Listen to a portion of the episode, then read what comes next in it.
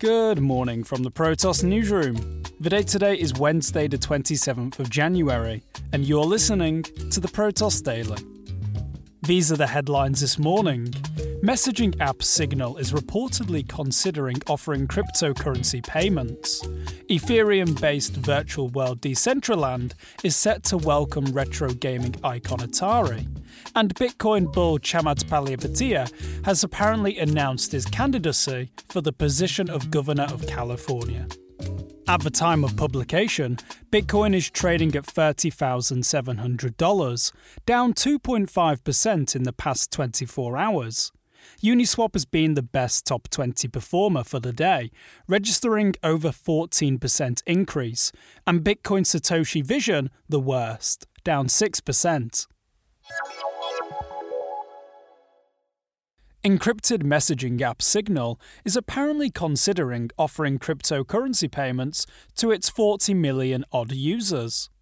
According to tech newsletter Platformer, the app has been carrying out initial tests using the Stellar based mobile coin with a view to eventually launch its own cryptocurrency.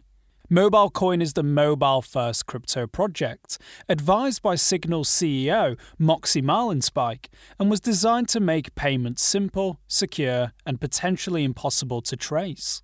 Wired even described it as a system that hides everything from everyone. According to Platformer, the crypto integration is still in its very first stages but some of the app's former employees claim it has already dedicated significant engineering resources to developing mobile coin integrations, which may hint at a future rollout. If successful, the project is being talked about as a way to help people in developing nations transfer funds more easily, an approach that's in complete contrast to similar initiatives by the likes of WeChat and Facebook whose attempts at payment integration have been seen very much as a macro growth strategy. Signal's user numbers recently doubled thanks to widespread concerns about WhatsApp's new privacy policy that saw its subscribers jump ship in the millions. Estonia has become the first country to host the original Bitcoin white paper on a government domain. The word original is key here, as Dr. Craig Wright, who claims to be Satoshi Nakamoto, recently uploaded his own version of the white paper, which was initially published with a number of spelling errors. The agency responsible for Estonians' e residency program tweeted a link to the white paper yesterday in response to a challenge by popular entrepreneur Balaji Srinivasan, who also happens to be one of the country's first e residents. Balaji invited governments from around the world to host the Bitcoin white paper in response to Wright's latest legal threat to sue all websites hosting it for publishing rights. So far, Estonia is the first country to respond to Balaji's challenge. However, other figures and organisations such as Jack Dorsey and Coin Center have gone on to provide alternative hosting to the Bitcoin white paper making Wright's job of filing a lawsuit against all websites, well, a little bit more challenging. Ethereum based virtual world Decentraland will welcome a new collaborator next month in the form of much loved retro gaming icon Atari. Decentraland can be best described as the younger blockchain based sibling of Second Life. It's a hub that allows users to relax, chat, play games, and buy and sell real world goods and services. However, unlike Second Life, Decentraland's marketplace is not controlled by a centralized organization.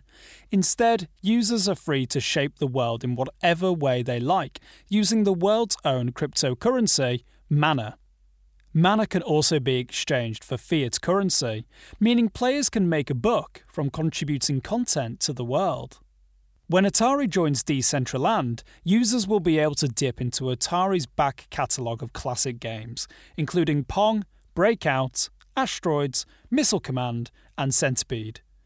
Significantly, players will also be able to use Atari's own Ethereum based token, launched in November last year, to buy and trade in game. prominent Bitcoin bull Chamath Palihapitiya has decided to announce his candidacy for the position of Governor of California. The billionaire took to Twitter yesterday to announce his campaign with a straightforward message Chamath for California Governor.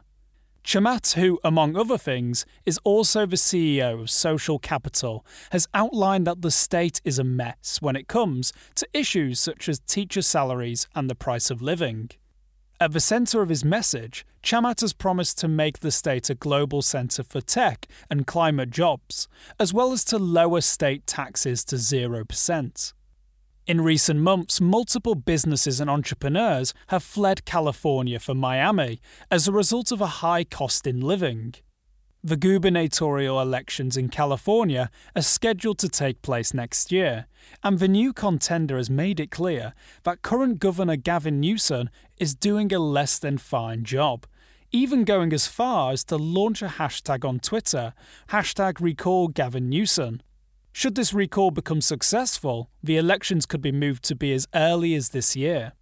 Chamath, who has been an investor in Bitcoin since 2013, would likely have the backing of a number of tech entrepreneurs based in California and Silicon Valley in particular. Innovate or die. That's the stark message for cryptocurrencies from the Governor of the Bank of England. Speaking at the World Economic Forum on Monday, Andrew Bailey told the crypto sector that in their current form, specifically due to their lack of design and governance, cryptos are unlikely to represent the way forward for long term digital currency.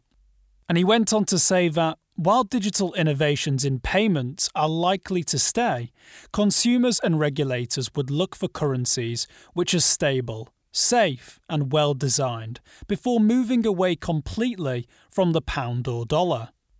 He did, however, have slightly more encouraging words for stablecoins, citing the question of people having assurances that their payments are going to be made in something with stable value.